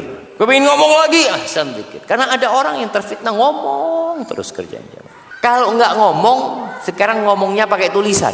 Komen terus kerja Masya Allah. Itu nggak ada kerjaan gitu. Ya itu Zat, komentator. Dari dulu jamaah. Subhanallah, Ana pernah dulu waktu masa ada Piala Dunia lah di mana. Setiap negara itu kan kirim kirim apa pemainnya jam kemudian karikatur di koran itu Indonesia bukan kirim pemain kirim komentator iya ada yang suka ngomong suka memberikan komentar dan anak rasa obat dari komentar ini adalah zikr Udahlah, jangan semua dikomentari. Untuk mengucapkan Masya Allah, Subhanallah, Astagfirullah, Allahu Akbar. Itu akan lebih indah. Di antara dalil yang menunjukkan ya neraka jahanam sangat luas dan sangat dalam ya yaitu Nabi pernah mendengar suara seperti suara batu jatuh ya. Ya, seingat saya Nabi mengatakan ini jatuh sejak 70 tahun yang lalu ya menuju ke dasar neraka jahanam. Berarti sangat sangat sangat dalam. Kemudian luasnya pun sangat luas. Disebutkan dalam hadis-hadis bahwasanya matahari dan rembulan dilemparkan juga dalam neraka jahanam. Kenapa? Sebagai pelajaran bagi orang-orang yang di dunia menyembah matahari dan rembulan bahwasanya sembahan mereka juga dalam neraka jahanam ya. Luas matahari saja masuk dalam neraka jahanam. Kemudian rembulan juga masuk dalam neraka jahanam. Bukan belum lagi Allah sebutkan, Nabi sebutkan ada orang-orang kafir yang di neraka jahanam Allah besarkan tubuh mereka agar mereka bisa disiksa lebih detail, agar sel-sel mereka seluruhnya bisa terbakar. Sampai disebutkan seorang pun di neraka jahanam ada yang giginya sebesar gunung Uhud. Ya. Jamaah dalam Islam bukan sekedar asal kumpul kita bareng, nggak gontok-gontokan, bukan sekedar itu jamaah sekalian. Umat Islam saling berkasih sayang bersama-sama, tidak saling benci, saling memberi nasihat. Tapi jamaah sekalian, jamaah bukan sekedar itu. Jamaah itu adalah ikut kepada kebenaran. Ibnu Mas'ud radhiyallahu anhu berkata, "Al jama'atu ma wafaqal haqqa wa in kunta wahdak." Jamaah itu adalah yang sesuai dengan kebenaran meskipun engkau seorang diri. Enggak harus banyak orang untuk jadi jamaah. Seorang diri mengikuti ajaran yang benar, ajaran Nabi sallallahu alaihi wasallam dan para sahabatnya jadi berjamaah. Banyak orang tetapi menyelisihi petunjuk Nabi sallallahu alaihi wasallam itu yang disebut orang-orang yang berpecah belah dalam agama. Walaupun jumlahnya banyak. Karena Allah mengatakan, jangan kamu mengikuti jalan-jalan yang lain selain jalan Allah dan Rasulnya yang akan mencerai-beraikan kalian dari jalan Allah.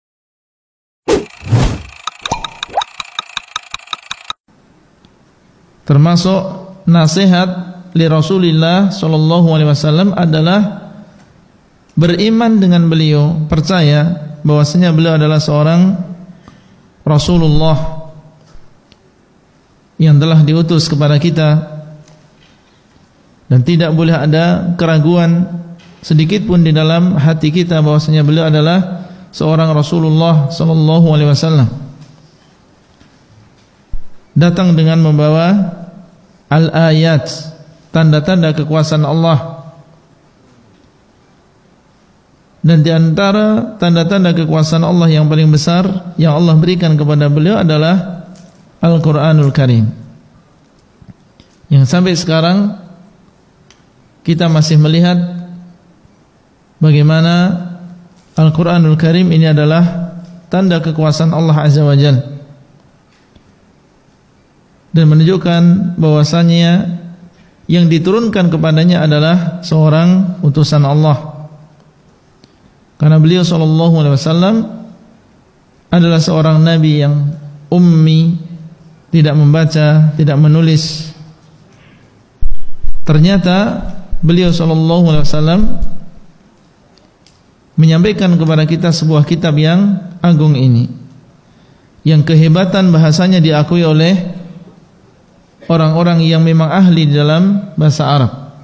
Tidak mungkin kitab seagung ini dibuat-buat oleh seorang yang ummi yang tidak bisa membaca, tidak bisa menulis. Menunjukkan bahwasanya Al-Qur'an adalah hak dari Allah dan orang yang membawanya adalah seorang Rasulullah. Beliau mengatakan wa bima dan beriman dengan apa yang beliau bawa dan Rasulullah Shallallahu Alaihi Wasallam membawa Al-Quran dan juga Al-Hadis. Maka termasuk nasihat kita li Rasulullah Shallallahu Alaihi Wasallam bagaimana supaya hati kita ini bersih, perbuatan kita bersih, lisan kita bersih, maka di antaranya adalah kita percaya dengan apa yang beliau bawa Shallallahu Alaihi Wasallam baik berupa Al-Quran maupun Al-Hadis. Ada sebagian orang mengaku muslim tapi hanya mempercayai Al-Quran saja. Adapun hadis dan sunnah maka dia tidak mempercayainya sehingga dinamakan dengan ingkarus sunnah atau dinamakan aliran Quraniyun karena hanya mempercayai Al-Quran saja maka ini bukan termasuk nasihat di Rasulullah sallallahu alaihi wasallam. Termasuk nasihat di Rasulullah sallallahu alaihi wasallam adalah beriman dengan seluruh apa yang beliau bawa. Baik berupa Al-Quran maupun hadis. Kemudian beliau mengatakan wa tawqiruhu. Dan menghormati beliau. Mengagungkan beliau. Wa tabjiluhu hampir sama maknanya dengan tauqiruhu yaitu mengagungkan beliau menghormati beliau. Dan di antara penghormatan kepada beliau sallallahu alaihi wasallam tentunya adalah mengucapkan salawat dan salam untuk beliau sallallahu alaihi wasallam. Ya. Demikian pula nanti akan disebutkan di antara penghormatan terhadap beliau adalah menghormati para sahabatnya menghormati keluarga beliau sallallahu alaihi wasallam maka ini adalah bagian dari penghormatan terhadap Rasulullah sallallahu alaihi wasallam. Wa tamassuku bi ta'atihi dan berpegang dengan ketaatan kepada beliau. Tamassuk artinya adalah berpegang kuat memegang teguh. Ya itu bersungguh-sungguh di dalam mentaati beliau sallallahu alaihi wasallam. Dan mentaati beliau sallallahu alaihi wasallam sama dengan mentaati Allah. Karena beliau adalah seorang rasul seorang utusan. Yang dan yang namanya utusan adalah membawa risalah membawa sesuatu dari yang mengutusnya itu dari Allah. Apabila kita mentaati beliau di dalam risalah tadi maka sama saja kita mentaati Allah.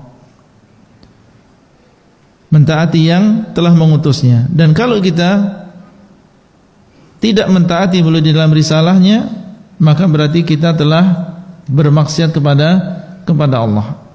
Dalam kehidupan dunia misalnya ada seorang raja ya mengutus utusan kepada kita. Isinya adalah surat ya seorang raja mengutus utusan kepada kita membawa apa? Membawa surat. Isinya pertama antum harus demikian dan demikian. Yang kedua demikian dan demikian. Taib. Kalau kita mentaati utusan tadi dan yang dia bawa adalah surat dari mana? Dari dari raja. Sama saja kita telah mentaati siapa? Mentaati raja.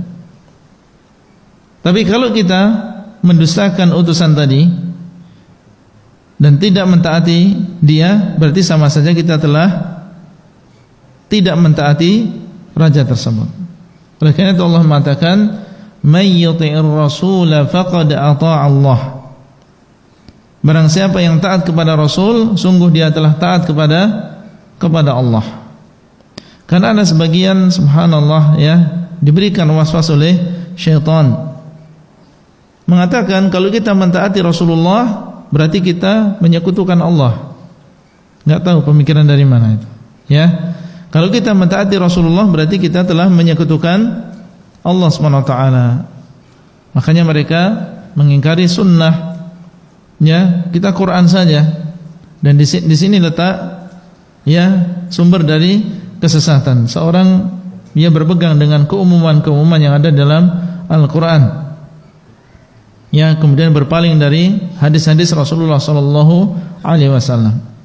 Maka hendaklah kita berpegang teguh dengan ya ketaatan kepada beliau dan ketaatan kepada beliau pada hakikatnya adalah ketaatan kepada Allah azza wa.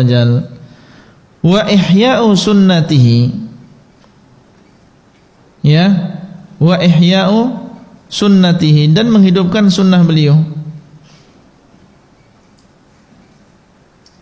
menghidupkan sunnah beliau. Kita tahu bahasanya banyak di antara sunnah Rasulullah Sallallahu Alaihi Wasallam yang ditinggalkan, ya, ditinggalkan oleh saudara-saudara kita sendiri kaum muslimin, ya, sehingga terkadang orang yang menghidupkan sunnah dia dianggap orang yang mendatangkan sesuatu yang baru. Padahal itu ada di dalam hadis. Dan Nabi sallallahu alaihi wasallam mengatakan badal islamu ghariban wa sayaudu ghariban kama bada'a fatuba lil ghuraba. Islam datang dalam keadaan asing.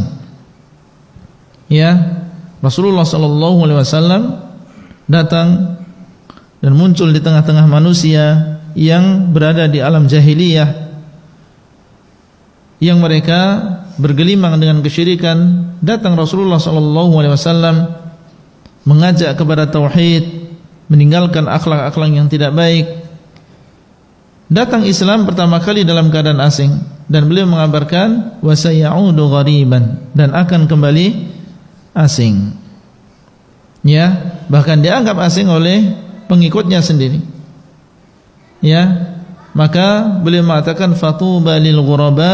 Beruntunglah orang-orang yang dianggap asing. Ada yang mengatakan tuba di sini adalah surga dan ada yang mengatakan maksudnya adalah pohon yang ada di dalam surga. Ya ini menunjukkan tentang keutamaan orang-orang yang meng, yang menghidupkan sunnah Rasulullah sallallahu alaihi wasallam.